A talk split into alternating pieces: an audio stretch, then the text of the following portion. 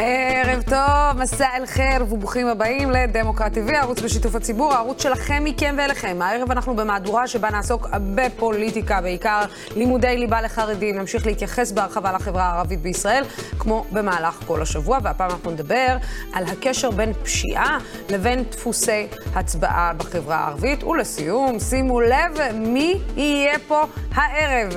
יוסי לוי, אהובנו, מגיש כיכר סחריר, לשעבר כאן בדמוקרט TV. שמוציא ספר אה, שלו, אה, של המונולוגים שלו, מתוך התוכנית. שווה בהחלט. אבל את התוכנית הזאת אנחנו נפתח עם אה, עטילה שומפלבי מ-ynet. אתמול שרת הפנים, איילת שקד, הוציאה סרטון התנצלות על כניסתה לממשלה האחרונה. אנחנו רק נזכיר, איילת שקד עדיין לא התפטרה. היי עטילה. היי לוסי, ערב טוב. אז בואו נראה את הקטע ואז נדבר על זה. היום אני מבקשת סליחה מהתומכים שלי, מהקהל האהוב שלי, שליבו נשבר כשהצטרפתי למהלך הקמת הממשלה האחרונה. אני מאמינה שתמצאו בלבכם את המקום לסלוח לי. עטילה. כן. זה לא נעים הסיפור הזה, זה כבר לא נעים. זה כבר, זה כבר, זה כבר, זה לזוז באי נעימות בכיסא, אפשר להגיד. כן, אבל, אבל לוסי, את צריכה להבין משהו, אין לה ברירה.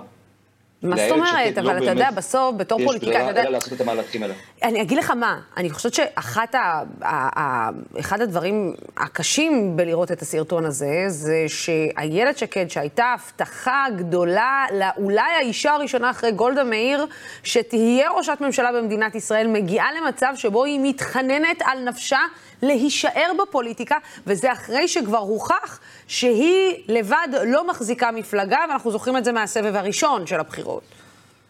הסבב הראשון היה בראשות בנט, הסבב אה, השני סליחה, הייתה הסבב השני, כן. בראשותה. אני- אבל מי מי סופר, ו- עטילה, נשמה? מי סופר?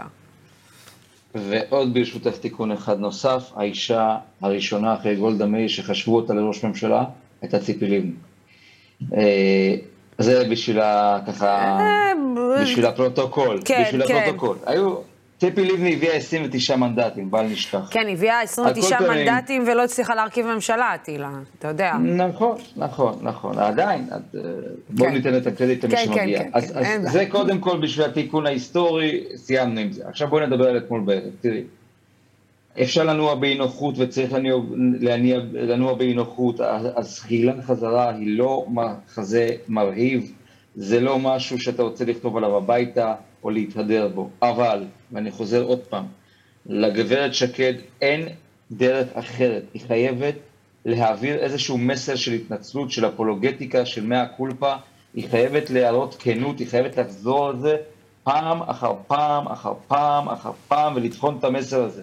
עכשיו, מי שמייעץ לה היום אסטרטגית בקמפיין הוא ספי שקד, מי שעבד עם גנץ בשנה שעברה, מי שעבד עם ש"ס, מי שעבד עם uh, מפלגת העבודה, זה בן אדם עם ניסיון פוליטי, והוא אמר לה כבר לפני חודשיים וחצי, תחזרי לימין, רק לימין, מסר ברור, אפולוגטיקה, התנצלויות, תוכיחי להם שאת אה, במקום הנכון, אבל היא לא עשתה את זה, ובסוף היא כן עושה את זה, ולכן המחזה הזה הוא יותר מחמיר לב, כי זה מאוחר קצת, זה קצת בא בשלב מאוחר מדי אולי, אני לא יודע להגיד איך זה ייגמר, אבל בגלל זה היא צריכה לרדת כל כך על הברכיים ולהתחנן ולבקש סליחה ולהבטיח ולחזור על זה פעם אחר פעם אחר פעם, ואגב, לוסי, זה לא נגמר, היא עוד תעשה את זה. אז השאלה היא, האם באמת, אה, עטילה, ממה שאתה רואה, ישנו סיכוי שבאמת איילת שקד תרוץ עד הסוף ותבזבז קולות אה, לימין, כמו שטוענים בפניה? תראי, אה, זה הכל תלוי במספרים בסופו של דבר. אם הדבר הזה לא מתרומם, אם ההתנצלויות האלה לא תופסות, אם הציבור לא סולח לה והסקרים לא משתפרים, אם היא לא חוצה את רף שלושת, שלושת האחוזים ומתקרבת יותר לכיוון הארבעה אחוזים, היא לא תישאר. היא לא תוכל להישאר, משום שזה יהיה התאבדות מפוארת. אין לה מה להישאר במרוץ כשהיא לא עובדת אחוז החסימה לאורך זמן. אני לא חושב שהיא תרוץ עד הסוף. היא אומרת שכן. כרגע היא צריכה להגיד כן, היא גם יכולה להסיר מועמדות יומיים לפני, שלושה ימים לפני, זה לא קרדינלי. כרגע היא רצה, היא מנסה. אני, אגב, עם כל הביקורת שיש לנו עליה, צריך להגיד, היא נלחמת, היא נאבקת, היא מנסה, היא עושה טעויות אגב. היא עושה לא מעט טעויות, אבל היא, היא נלחמת והיא מובילה בדרכה שלה, אחרי שהיא קיבלה את המפלגה מנפתלי בנט, ועל זה אני כן מוריד את הכובע בפניה, כי בסופו של דבר פוליטיקאים, שנשארים או נאבקים להישאר על הגלגל, צריך להגיד ש, שזה לא פשוט, והיא עושה את זה, היא מנסה לפחות. מה יהיה בעוד שלושה שבועות? אין לי מושג. אגב, אה, אה, איפה נפתלי בנט נעלם אה, בתוך ים התמיכה שהוא אמור לתת לה? בסוף, בסופו של דבר אי אפשר להגיד לא, שהיא לא נשכבה לא, על הגדר לא. בשבילו. אני חייב להגיד לך שאם יש משהו שמראה על התנתקות בין נפתלי בנט לבין איילת שקד, זה בדיוק הנרטיב הזה שראית אתמול בערב, ובדיוק ההודעה שהוציא נפתלי בנט לפני כמה ערבים, שהוא בעצם, בנאום שהוא נשא אה, באירוע, אני חושב מול צעירים, הוא אמר, אני מאוד גאה בזה שהקמתי את הממשלה, אני מאוד גאה בזה ש, שאנחנו עשינו את הצעד הזה, אני מאוד שמח שעשינו את זה, הוא בעצם אומר, את ההפך הגמור מאיילת שקד, יש פה נתק בין שני הצדדים האלה. אה, זה לא מה שהיה פעם, בנט מצידו אה, עומד איתן מאחורי ההחלטה שלו, והיא לעומת זאת מתנצלת, מצטערת, מבקשת סליחה, חוזרת לבייס וכל מיני ביטויים כאלה. זה כבר לא בנט שקד ביחד, זה לא. זה, זה אופרה אחרת, יש פה פיצול. אם יש משהו היסטורי באירוע הזה, זה הניתוק המוחלט וההתנתקות המוחלטת בין איילת שקד ובין נפתלי בנט, מי שהיו השותפים הפוליטיים הכי חזקים בעשור האחרון בפוליטיקה הישראלית. אגב, אה, על מה זה יושב? אנחנו כבר יודעים? אז אה, לא צריך לדעת, אנחנו שומעים. כן, היא אבל... היא אומרת, אני, אני מתנצלת ואני מתביישת ואז טעיתי, והוא אומר, צדקתי, אני גאה בזה, וטוב שעשיתי את זה. כן, אבל תסכים איתי שזה קצת, אה, קצת כאילו, קצת מוזר. אה, לאור העובדה ששני האנשים האלה, שני האישים האלה היו כל כך מחוברים וכל כך הלכו דרך מאז אותם ימים שהם היו בלשכה של נתניהו, זה, אתה יודע, זה קצת מוזר שפתאום היא כאילו מתהפכת 180 מעלות לכיוון השני, וגם הוא. זה לא מוזר. לא, זה לא מוזר בכלל. למרות שאני יודעת שעוד בתחילת הדרך, נפתלי בנט הייתה לו בעיה עם זה שלפחות בהתחלה שלהם, זה אפשר, אני יכולה להגיד לפחות שש, שבע שנים, אה, אני זוכרת אה, שהיו סקרי עומק שאז עשו, שגילו שהיא קצת יותר פופולרית ממנו, וזה די היה, זה די עצבן אותו לתקופה מסוימת. הייתה תקופה כזו כשהיא הייתה שרת המשפטים והוא היה שר החינוך, והיא הייתה הרבה יותר פופולרית, ראינו את זה בכל מקום, זה אכן העביר חתול ביניהם ויצר מתיחות, אבל זאת לא הייתה הבעיה, וזאת איננה הבעיה עכשיו. הבעיה היא איננה קשורה לפופולריות של איילת שקד, הבעיה כרגע קשורה לזה שנפתלי בנט, אחרי מה שהוא עבר, הוא, הוא נמצא לחלוטין אה, במחנה שאומר רק לא ביבי, חד משמעית, בנט רואה היום בנתניהו סכנה למדינה, סכנה לדמוקרטיה, הוא לא מתבלבל בסיפור הזה. איילת שקד לעומת זאת, היא אה, חוזרת לחיכו של נתניהו, היא אף פעם לא רצתה לעזוב את המקום הזה, היא אף פעם לא רצתה לעזוב את המחנה הזה, היא אף פעם לא רצתה לעבור צד או ללכת למקום אחר, עם כל הביקורת שיש לה על נתניהו, היא תמיד העדיפה להיות בצד של נתניהו, ועכשיו היא מנסה לחזור לחיכו של נתניהו, בעוד שנפתלי בנט כבר חצה, לא את הרוביקון, הוא חצה כבר גם, גם את הרוביקון, גם את החומה, גם את היער וגם את ההרים, הוא נמצא רחוק מאוד מהנקודה שבה נמצאת כרגע הגברת שקד. אז אה, בוא עטילה רגע נדבר גם uh, היום uh, בני גנץ והמחנה הממלכתי העלו סרטון לקראת בחירות, שבו הם בעצם משחזרים את הקמפיינים הקודמים. יש בשורה חדשה בעניין הזה, חוץ מאולי ההצטרפות, לא רק בקמפיין עצמו, אבל חוץ מאולי ההצטרפות של גדי איזנקוט, שלא ממש, אתה יודע, כאילו, וגדעון סער, כן, אבל לא ממש, אתה יודע, עוררה את הציבור. וגרמה לו, איך, איך נגיד, לרוץ בהמוניו? יש שני דברים, לוסי, שצריך לציין היום. הדבר האחד זה ה-all out war שיש בין גנץ לבין לפיד, זה כבר בחוץ, אי אפשר להסתיר את זה. אה, פוליטית הם בקרב חד משמעי, גנץ הולך לו על הראש, לפיד הולך לו על הראש, אה, זה בחוץ, זה קודם כל. שתיים, הם אכן משחזרים את הנרטיב הזה של, אה, שבשנה שעברה היה נקרא אה, מזימת אפריל, mm-hmm. ועכשיו קוראים לזה אסון נובמבר. זה אותו דבר. זה פלוס מינוס אותם ביטויים עם מילים אחרות, אבל זה בעצם משחזר את קמפיין ההפחדה, אם תרצי, למחנה, לתומכי המחנה הדמוקרטי אה, כלפי נתניהו. אגב, זה עובד. הסוגיה הזאת היא לא סתם.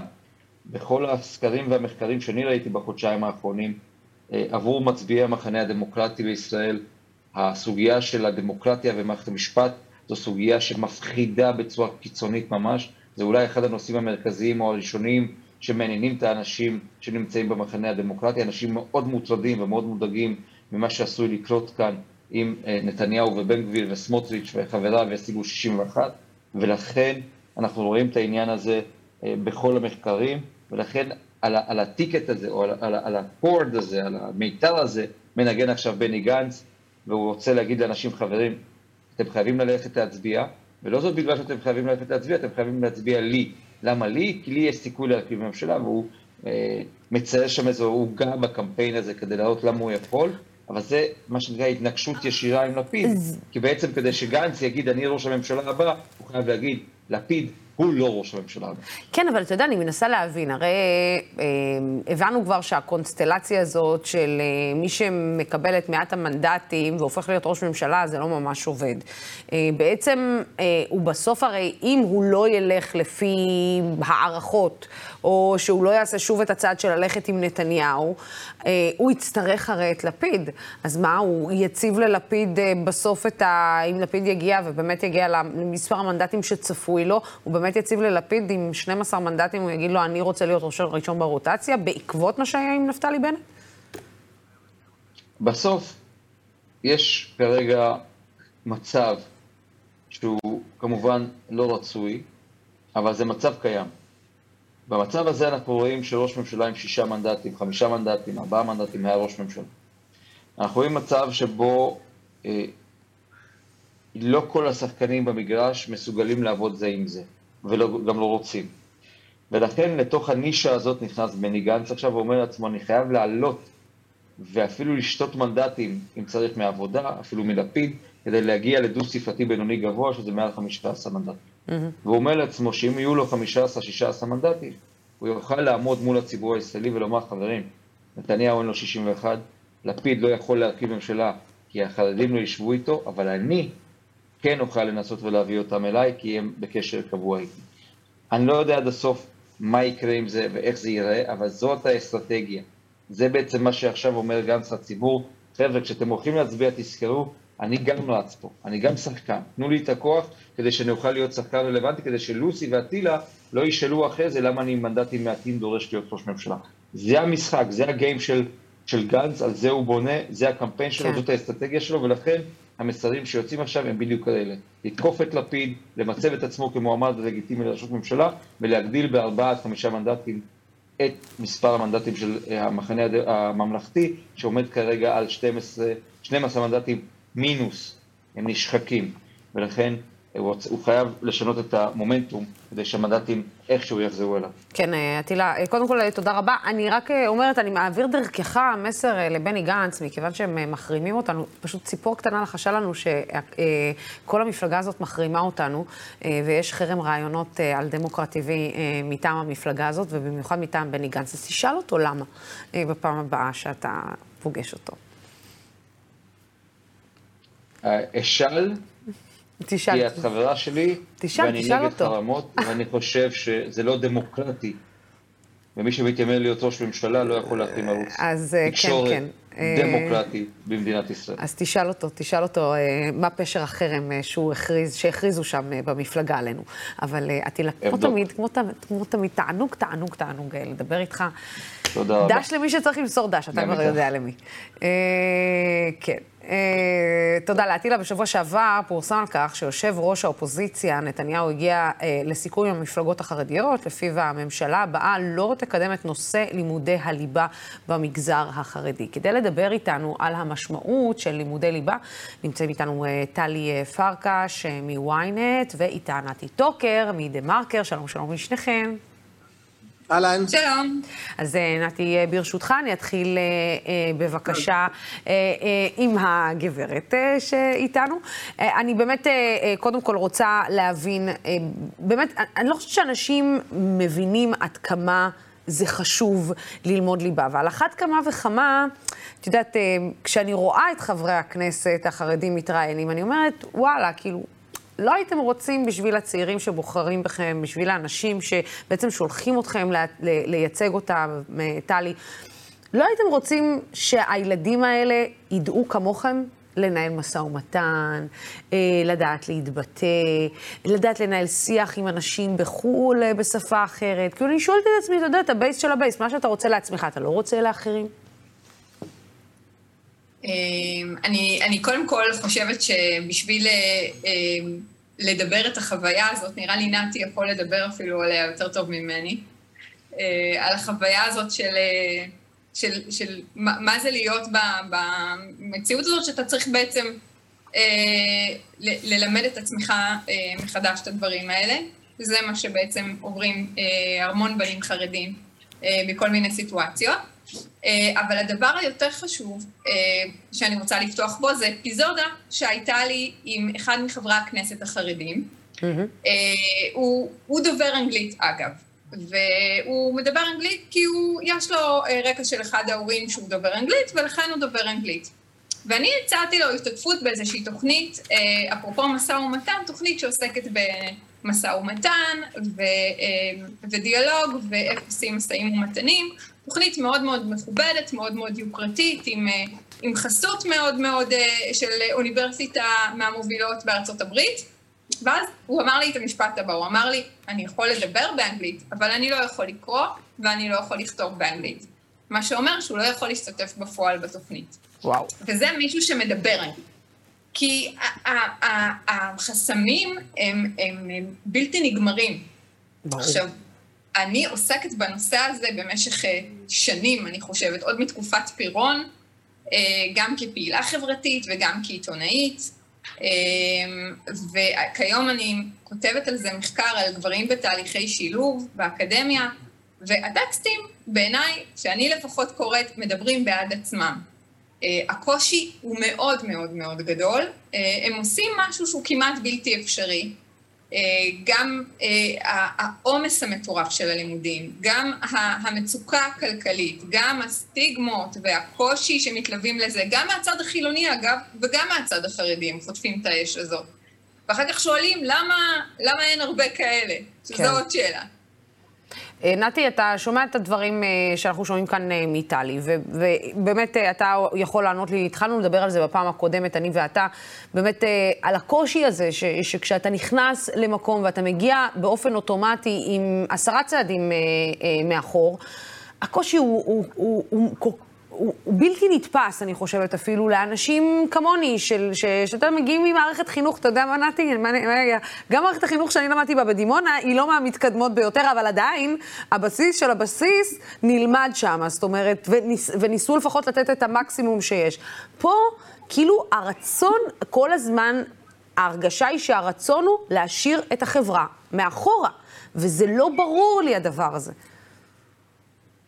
תשמעי, אני, אני רוצה מאוד להמחיש לך איך זה נראה. אני למדתי בכיתה ה', ההורים שלי העבירו אותי לחיידר. חיידר אור זורח, זה מוסד uh, פטור, אחד מהחיידרים האדוקים ביותר בבני ברק.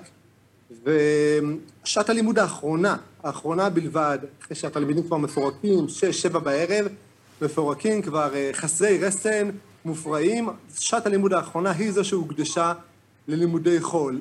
לימודים ברמה באמת בסיסית, לא הגענו לשברים, אני חושב, בלימודי חשבון, שפה ברמה בסיסית, ובעיקר הצוות החינוכי מלמעלה לא באמת אה, שידר, לא לתלמידים ולא להנהלה ולמורים שאכפת לו מלימודי החול האלו. וזה ככה זה נראה, לא היו מבחנים, ואף אחד לא היה אכפת מהלימודים האלו. וזה הגיע למצב שהמורה, אה, ל, אני חושב לחשבון, היה כל כך מיואש, עד כדי כך שאני זוכר את הסיטואציה שבה התלמידים מתפרעים והוא מנסה ללכוד את תשומת ליבנו, אז הוא פשוט קרא לנו ספרים של צ'ארלס דיקנס. כלומר, וואו. היכולת היחידה שלו ללכוד אותנו זה פשוט לקרוא לנו ספרים, אולי קצת אה, נצבור קצת ידע תרבותי אה, במקום חשבון. אז, והמשמעות היא שכשעוברים ללימודי, אה, לישיבה הקטנה ולישיבה הגבוהה בלי אפילו בסיס, חוסר יכולת מוחלט ל, ל, להשתלב בהמשך, ואנשים חושבים שזה קל, אבל ברגע שצעיר אה, בלי ידע בסיסי מגיע למשל ללימודי מכינה, הוא חושב שתוך שנה הוא יצליח להשלים שלוש יחידות במתמטיקה ולימודי אנגלית ברמה בסיסית, זה לא קורה, זה לא רובם קורה. לא מגיעים לשם, ואלה שמגיעים לשם, יש נשירה גבוהה מאוד של עשרות אחוזים, בגלל שהם לא מצליחים להתמודד עם הקושי האדיר של להעמיס כל כך הרבה ידע בתקופה כל כך קצרה. ו- ורואים את זה בשטח, שיעור התעסוקה של גברים נמוך, וגם התעסוקה של הגברים שכן מועסקים, הפריון שלהם כל כך נמוך, השכר שלהם כל כך נמוך, שזה פשוט, בהשוואה לכלל האוכלוסייה, זה פשוט מחריד. וזה מצב אבסורדי, מצב עצוב מאוד. אה, טלי ונתי, אני, אני כן רוצה לשאול אתכם. הרי הרבנים, אני יכולה להבין את הרצון של הרבנים, בסופו של דבר, רגע שנייה, שהזמן יעצור מלכת. שלא להיפתח יותר מדי לדברים, ושהצעירים לא ייפתחו לעולם שהם לא צריכים להיפתח אליו, אבל בואו, והציבור אה, לא ייפתח לדברים שהוא לא צריך להיפתח אליו, אבל בואו נודה על האמת, הרי הטכנולוגיה פה והקדמה אה, משחקים כנגד. כל הממסד הרבני וכל, ה, בוא נגיד, הכוחות הגדולים של הרבנים. בסוף, מתישהו, הרי זה יתפוצץ בפנים של אותם רבנים ושל אותם נציגים. האם בכלל יש מישהו שבא ואומר, ולוחש על אוזנם של אותם רבנים, או לוחש על אוזנם של אותם נציגי ציבור, ואומר להם, חברים, זה יתפוצץ לנו בפנים, אנחנו כבר רואים נטייה של הצעירים שלנו בכלל ללכת להצביע עכשיו לבן גביר. אה, אנחנו מאבדים אותם לטובת הליכוד, אנחנו אפילו לא, הם לא מצביעים לנו. זאת אומרת, אה, זה משהו שבסוף מתרגם בשטח. תראי, אני, אני יכולה להגיד לך שמעבר לסיפור הפוליטי, יש פה באמת סיפור חברתי מאוד מאוד משמעותי. ובמיוחד כמובן אצל הגברים. ברור. אה, אה, נתי לא, לא הזכיר את זה, אבל הוא דיבר על חשבון, הוא דיבר על, אה, על עברית. אנגלית לא נלמדה שם בכלל, אפילו לא ברמה של ABC, זה כאילו לא. חשוב לציין את זה. אמ, וכאמור, המספרים מדברים בעד עצמם, ויש תפיסה שעדיין רווחת שאפשר להשלים, וזו גם תפיסה שמשחקת תפקיד מאוד משמעותי. כי המון אנשים לא אה, מודעים למספרים, לא מודעים לנתונים, ויש איזושהי תחושה שפשוט אפשר לעשות את זה, שזה משהו שאולי יהיה קצת קשה, אולי יתאמצו, אולי קצת איזה, יהיו כמה שנים שככה... אה, יהיה יותר אה, מורכב, אבל זה ניתן וזה סביר לעשות את זה. המציאות היא כמובן אחרת, והרבה מאוד לא מודעים לזה ולא יודעים את זה. אמ, וגם אחת הסיבות זה כי המון אנשים לא יודעים על אנשים שעושים כרגע את התהליך הזה. הרבה מאוד, יש המון הסתרה גם סביב הדבר הזה, שזו עוד נקודה שאולי לא ניגע בה כרגע. אבל לגבי השאלה שלך, אם הם רואים שהצעירים הולכים, אני חושבת שהם רואים את זה, אבל השיקול העקר והיותר גדול הוא מה יקרה אם הם יפתחו לגמרי. אה, כי בסופו של דבר יש אה, קהל שבמידה מסוימת מאוד מאוד תלוי בהם, מאוד מאוד תלוי ב... אה, במה שהם מציעים, המערכת התמיכה, המערכת, המערכת של הקצבאות, הכרטיסים, אפרופו הקמפיין של דרעי, יש איזו מערכת שמשמרת את הדבר הזה. ואם אנשים בסופו של דבר יהיו עצמאיים, והם יוכלו לפרנס את עצמם, והם לא יהיו תלויים בגחמה של פוליטיקאי כזה או אחר, שאגב מתנה את הכל בהסכמים קואליציוניים, כדי שכל הזמן ידאגו לשמר אותו, הרי שימי לב ששום דבר לא נמצא בבסיס התקציב. אז כש, כשאנחנו מדברים על מציאות כזאת, אז ברור שככל שהאנשים האלה יהיו עצמאיים, יהיו משכילים, הם יוכלו להחליט לבד איפה הם רוצים לעבוד או איפה הם רוצים לחנך את הילדים שלהם. הדברים השתנו, ולכן באמת יש המון צעירים היום שכבר אה, בוחרים אה, לשלוח את הילדים למסגרות של חינוך ממלכתי חרדי. אה, אז הדרך שלהם לטפל בזה זה כמובן לשים מקלות בגלגלים, זה לאיים, אה, זה, זה להשתמש בכל האמצעים, האמצעים הרטוריים הרגילים של איך לשמר בכל זאת את הקבוצה. ובצורה מסוימת זה עובד, ובצורה מסוימת זה לא עובד, אבל כרגע, בחישוב הקר, זה משתלם להם, מאשר כן. לפתוח את הכל, ואז... אה, נתי? הסוסים יפרחו מהאורווה. הייתה לי פעם שיחה עם איזה עסקן חרדי שאמר לי, תשמע, החרדים מתנגדים לאינטרנט לא בגלל שהם חוששים מפורנו, בגלל שהם חוששים מוויקיפדיה. כלומר, הם חוששים מהנחלת הידע, מה, מה, מהעובדה שיותר מדי ידע מאפשר שחרור וחיבור לעולמות אחרים וגם יכולת להתפרנס, וכמו שטלי אמרה, אז, אז, אז זה, זה נורא, נורא נחמד להגיד, אה, אה, מונעים מהחרדים ליבה כי לימודי קודש, אבל יש פה לדעתי משהו הרבה יותר מאורגן ושיטתי לייצר אה, מנגנון של שליטה, להותיר את הצעירים האלו בתוך אותה ביצה, בתוך אותו עולם, תיבת נוח אם תרצו, זה המושג שאוהבים להשתמש בעולם החרדי, ו- כן. ועל חשבון עוני ו- ו- ורווחה, ולצערי הרב, טלי, טלי אחת מהנשים, וכמו פעילות חברתיות נוספות, פעילים חברתיים, שבאמת פעילים בנושא הזה ומנסים להקים מנסים ליצור את השינוי מלמטה, מהשטח, והממ"חים והמסלול ליבה עכשיו, שעכשיו היה שנוי במחלוקת, אבל, אבל זה חייב לבוא מלמטה. אסור לדבר עם למעלה, עם המנהיגים, כי הם באמת באים לפה עם, עם כוונות זדון, אפשר לומר. כן. אה, טלי ונתי, תודה רבה רבה לשניכם. אני רק רוצה מילה אחת לסיום, אנחנו... לוסי, אפשר? מילה, בטח, בטח.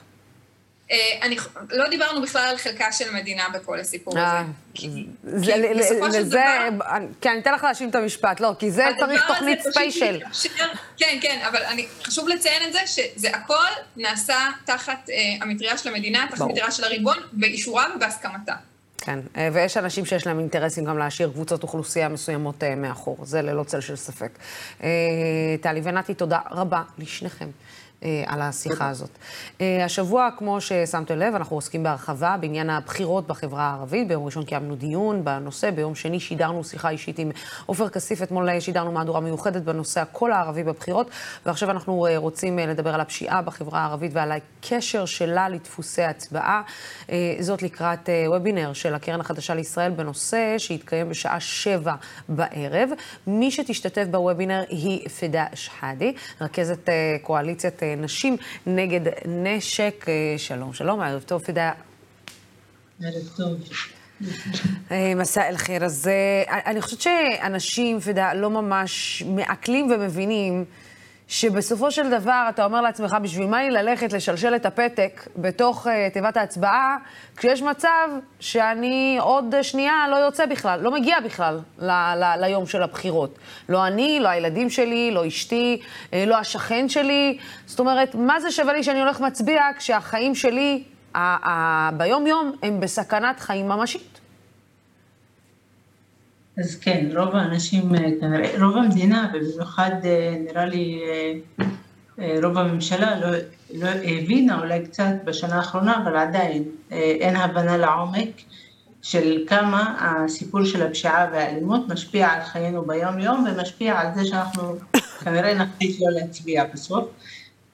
כי מה שקורה שאנחנו נמצאים ב... נרצחו מתחילת השנה 82 אה, אנשים, אבל ירי אה, נמצא כמעט כל לילה ברוב היישובים הערביים. אנחנו שומעים כל הזמן את הקול של הנשק סביבנו, וזה משהו שרק מדינה ומשטרה יכולים אה, לקחת עליו אחריות ולהזיז אותו. זה לא, זה לא משהו שאנחנו יכולים לפעול, ואנחנו דורשים בחלק מכל, גם הוובינר וגם כל מה שאנחנו מנסים לעשות בשבועות הקרובים, זה לדבר עד כמה צריך לדבר על נושא הפשיעה והאלימות וכן להיכנס, אה, אני לא יודעת מתי תתכנס ממשלה עוד פעם, אבל כן להיכנס תוכנית רצינית שיכולה לפעול ולהוציא את הנשק מתוך הידיים של הצעירים והחברה הערבית ולהוציא את הפשעים ולהכניס אותם לכלא.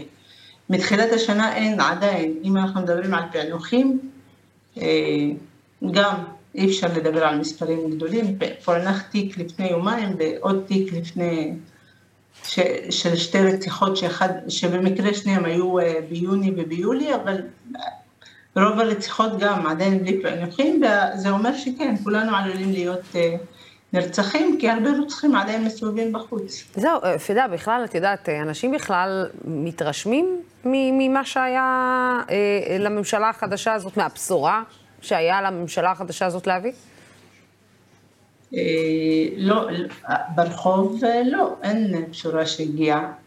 כי אה, אני אתמול בצחוק כתבתי פוסט שבלילה שלא יהיה ירי אני כנראה אעשה מסיבה ואין לילה שאנחנו לא מקבלים מבזקי חדשות שיש כרגע ירי באיזשהו מקום, לפעמים ביותר ממקום אחד. ואנשים לא, לא מרגישים את הפשורה, כי הכוחות המשטרה ברגע שהם מתחילים להיות נוכחים יותר, אה, הם לא מצליחים עדיין לראות אותנו כמישהו שהם אמורים לתת לו שירות. את יודעת, אני מנסה להבין אם בכלל הצעירים מעוניינים, אה, את יודעת, צעירים וצעירות שבאים ואומרים, אוקיי, אנחנו, נמאס לנו לחיות ב, ב, בתהליך הזה, נמאס לנו לחיות ב, ב, ב, ב, באווירה הזאת. אה, את יודעת, בסוף קוראים לזה אקטיביזם חברתי. והאם העניין הזה של אקטיביזם חברתי, כמו שלך, נמצא בכלל, זה משהו שמבעבע אצל הצעירים הערבים, כשהם רואים בעצם שהחיים שלהם הם, הם, הם, הם בסכנה? אני האמת בחודשיים האחרונים אה, פעלתי להקים, אה, בלוד במיוחד, אני מלוד, להקים תנועה שתדבר כן על פשיעה ואלימות. ביום שישי אנחנו יוצאים עם קמפיין גם מצולם וגם יהיה מתוקשר וגם ידבר ברחובות אה, בתוך העיר על למה אנחנו, לא, אנחנו צריכים לא רק להגיד שאנחנו, רוב, רוב החברה הערבית היא נורמטיבית, הרוב שלה לא נמצא בפשיעה ואלימות. וזה חשוב להגיד, רוב האנשים לא, בוח, לא בוחרים ללכת לשם. אבל הם נמצאים תחת אה, איום של ירי יום-יום. כאילו, אנחנו מדברים על נרצחים שהרבה פעמים אין להם קשר בכלל לכל הסיפור, הם או שעברו בדרך, או שהם קשורים למשפחה. הסיפור של נידאל אגבריה, הוא, הוא הבן אדם הלא קשור, והוא נרצח כי מישהו אחר בתוך המשפחה עשה טעות. אז רוב האנשים לא נמצאים בעולם הזה, ורוב האנשים יש להם פחד להוציא את הכל. כי לצערי, אם את ניגשת למשטרה ומתברר משני הסיפורים האחרונים, גם הסיפור של נידל וגם הסיפור של רבב, שאם את הולכת למשטרה ומראה להם חומר ונותנת להם אה, הקלטות מהטלפון, את נרצחת בסוף. אה, אז אנחנו מנסים להגיד שרק אם נתחבר כחברה ביחד ונתחיל לפעול וכולנו נשמיע את הכל, אז כנראה הפשיעה תפחת, אבל אז יש פעילות, אבל אני לא יכולה להגיד לך שהרבה צעירים, אני מכירה בחור אה, שהיה בתנועה הזאת, פעל איתנו במשך שישה חודשים, ובסוף אה, שם את המזוודה ונסע. כן. והקול הזה עולה ועולה כרגע בין צעירים ערבים, שהם לא יכולים להשאיר את עצמם תחת איום. אתה, אימהות מגדלים ילדים ושמים אנחנו נמצאים תחת, אנחנו החברה שנמצאת בתוך אה, המדינה תחת קו העוני ב-51 אחוז, 40 אה, אחוז ללא מעש, מקבלים הכי פחות מכולם, ובכל זאת אימהות מבינות שהן צריכות לגדל ולחנך ולשים כל מה שיש להן ולחנך כן. את הילדים והילדות, ובסוף היא תראה אותו נרצח, אז כנראה שהרוב לא רוצה. אה, כן. ולצערי, כן, אנחנו שומעים על הרבה שכבר מסדרים את המזוודות, ומחליטים אה, לעזוב. ואני... נחזור ו... לנושא ההצבעה.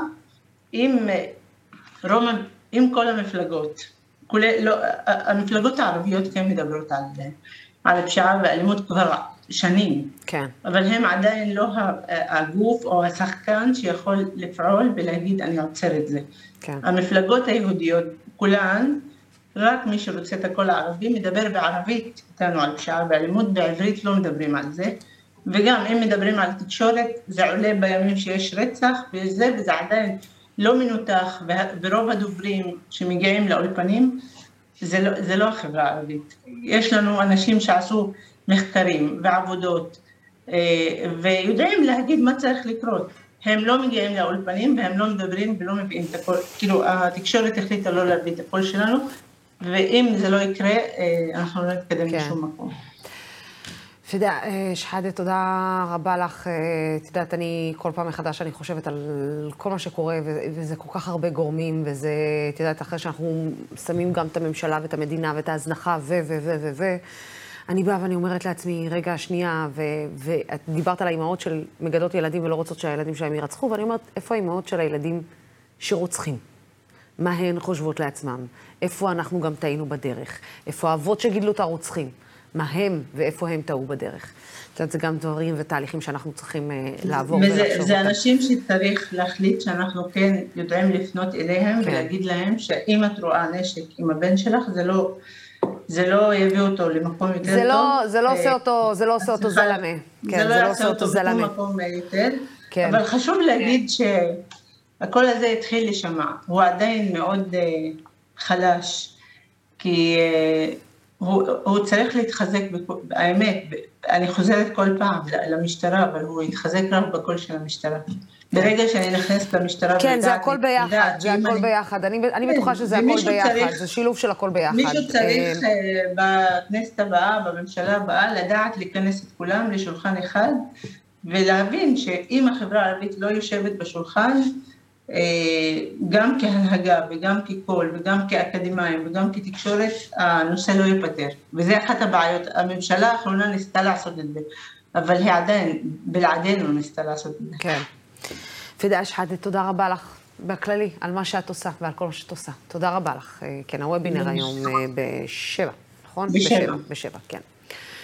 ועכשיו, לפני סיום, יש לי עונג מיוחד להגיד ערב טוב ליוסי לוי, מחבר הספר, רק ביבי, שמאגד את כל המונולוגים הנפלאים של יוסי בתוכנית כיכר. וכמובן שהפלתי את ה... את ה... את ה... זה שלי. רגע, רגע. כיף, כיף גדול. כיף גדול. כיף גדול. אהבה ממבט ראשון, זו הייתה. זה הייתה, וזו עדיין, זו ממשיכה להיות אה, אהבה. אה, לפני שאני אשאל אותך, בסוף אני אשאל אותך איך זה להיות הסבא, ומה הנכד עושה לך. את רוצה להביך אותי, אה? רגע, ברור, ברור, ברור. את הולכת להביך אותי. בוא נראה קטע מהמונולוגים המצוינים שהיו לך כאן. אפילו גדול הטייחים, אביחי מנדלבליט, אמר שהייתה סכנה אמיתית לצביונה ולאופייה של המדינה, ושניצלנו לדבריו רק בחסדי שמיים. אולם בעיקר ניצלנו הודות לחסדים המבורכים של המוחים והמפגינים, שנטלו חלק במחאה הגדולה ביותר מאז קום המדינה, כאשר מאות אלפי אנשים יצאו בכל מוצאי שבת לכיכרות, לצמתים ולגשרים, וזעקו עד כאן. אדם אחד לקח את המדינה בשבי והשתלט עם משפחתו כמעט על כל מוסדותיה.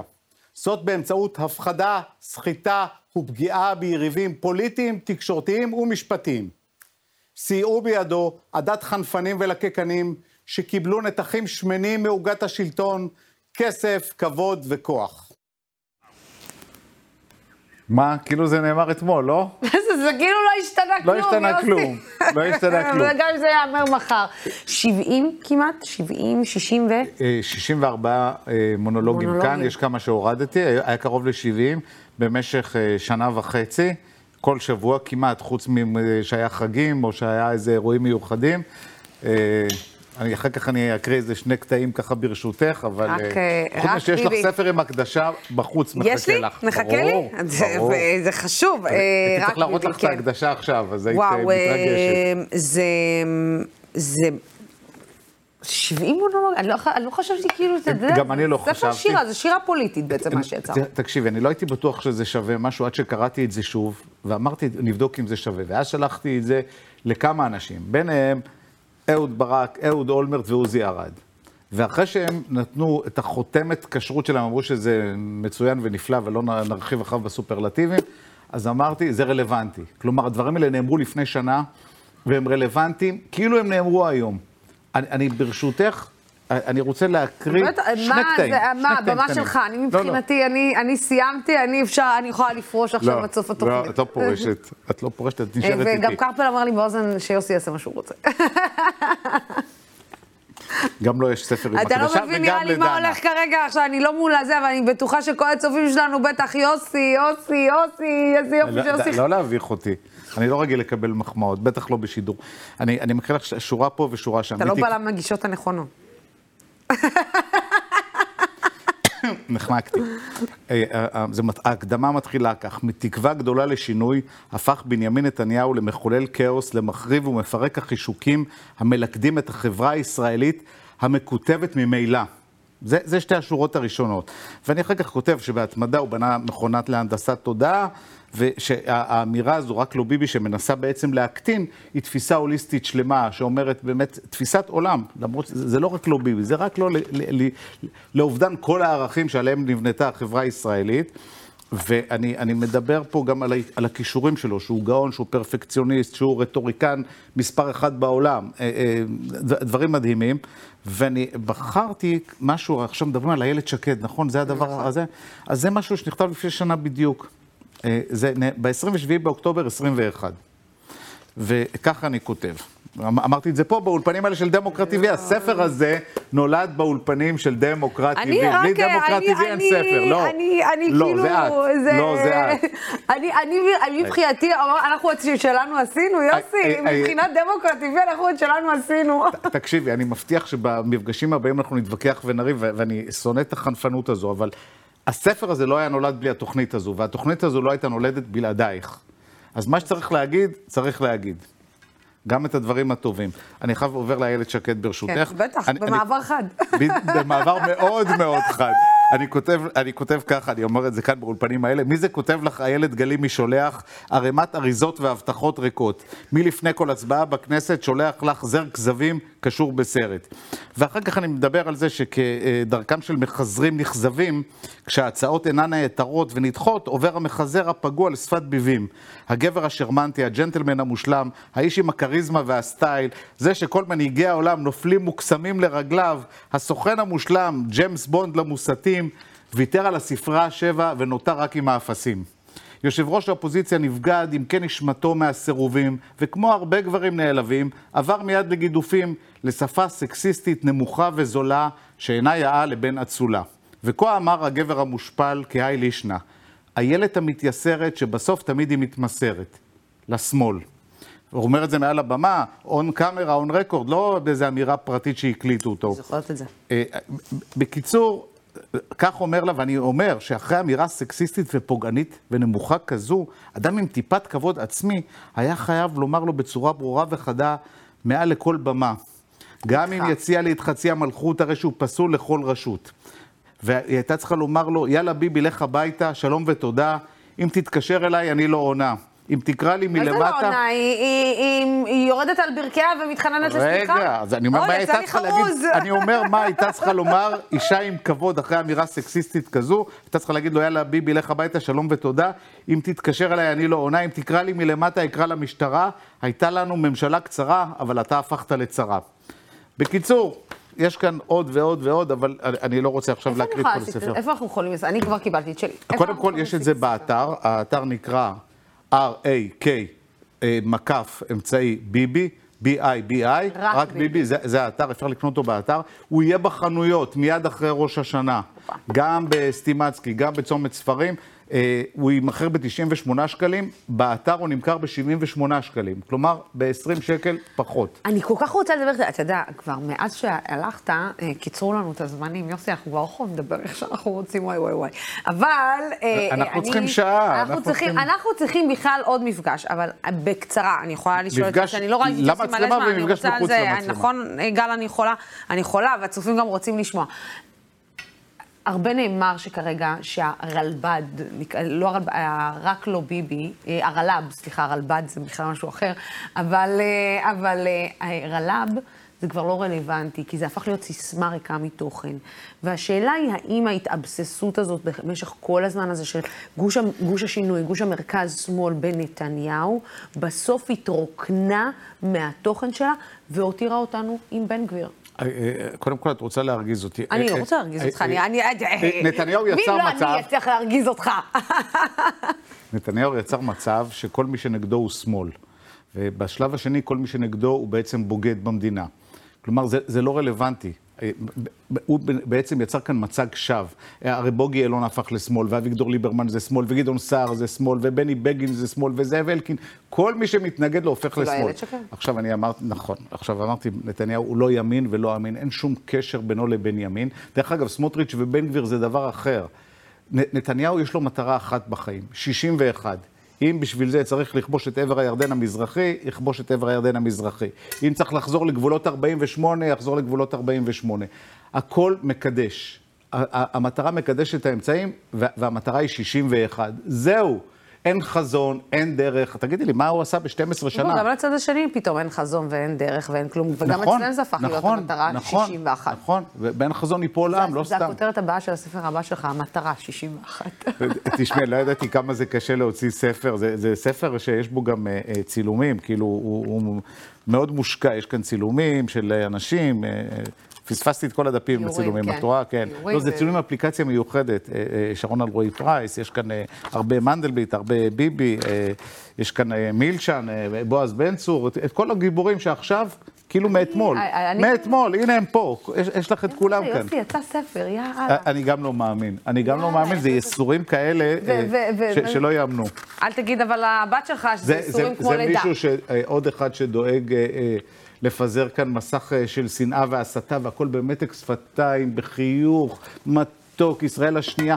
תקשיבי, לא ייתכן שאני חולק עלייך, אני הופך לאויב. מותר לך לחשוב אחרת, לוסי, מותר לי לחשוב אחרת, ואנחנו עדיין עם אחד. החברה הישראלית גם ככה מפורקת. והדבר הכי גרוע שהוא עשה זה השיסוי וההסתה. השיסוי וההסתה, ו- ואם את רוצה בנימה אישית, אז, אז הבן שלי נשוי לבחורה שנולדה ברוסיה, והבת שלי נשואה לברקוביץ'. עכשיו, אני לא אומר שלא הייתה אפליה. אני לא אומר, נקודת ההתחלה שלך בחיים, לוסי, לא הייתה כמו של אה, בחורה מצפון נכון, תל אביב. נכון. לא התחלתם בנקודה שווה, התחלת את המרוץ הזה, את המרתון הזה, בפיגור של מאות קילומטרים מאחור. פיגור אמיתי. פיגור אמיתי, נכון, ואם לא היית רצה במהירות מטורפת, לא היית מגיעה לאן שהגעת. אז, כן הייתה אפליה, אבל אתה בא וקורע את החברה, מה אתה עושה? מה זה ההסתה הזו? הרי הוא אומר את זה במפורש, השנאה זה מה שמלכד את המחנה שלנו. הכל במתק שפתיים, הכל תמיד באמצעים, באמצעות אנשים אחרים. יש פה שיטות של מאפיה, דיברתי על זה לא פעם ולא פעמיים. אמרו, יתבעו אותך, אמרתי, קדימה, שיתבעו, ואז יחשפו, הם תראו שיטות המאפיה. מה ואז זה- יחשפו. מה זה טובים? בסוף יוצא ספר. אה, יום כיפור, כמובן, תקנו את הספר כדי שזה, ותקראו את כל המונולוגים באופן רצוף אה, של אה, יוסי לוי. אהובי, ואיך זה להיות סבא? לנכד הבלונדיני שלך, אפרופו? לא להביך אותי, אני- באתי אתה כאן. כדי ליחצן את אתה הספר. שלולית, אתה גמור, אתה שלולית, אתה לגמרי, לגמרי. אני- אגיד לך, אני דימיתי את זה ל... כמו שאת שמה את הטלפון בטעינה, אז אה, שני הנכדים שלי, זה הטעינה שלי. אז אני נטען. כדי למלא את הבטריות. שוב, כדי שיהיה. אנרגיות אה, לבוא לאולפן של דמוקרט TV, צריך לפני כן את ה... אה, תגיד להם שהם יגדלו קצת, אה, שאם הם רוצים לדעת באמת איזה סבא מדהים יש להם, שיבואו גם אה, ישמעו קצת ממני. יוסי לוי, אנחנו כל כך אוהבים אותך, אני כל כך אוהבת אותך וכל כך התגעגעתי אליך, ואיזה כיף לראות אותך ולראות את הילד החדש. שנולד. רק ביבי, הספר החדש של יוסי לוי, הגענו לסיום התוכנית. תודה רבה לצופים ולשותפים של דמוקרט TV. התוכנית והערוץ הזה אפשרי רק בזכותכם ובזכותכן. בימים כמו אלו הולכת ומתחדדת החשיבות של ערוץ תקשורת שלא מפחד להביע עמדה נחרצת בעד הדמוקרטיה ובעד שלטון החוק, בעד המאבק בשחיתות ובעד מגוון של דעות. מחר יום חמישי, עד מחר. סלמת.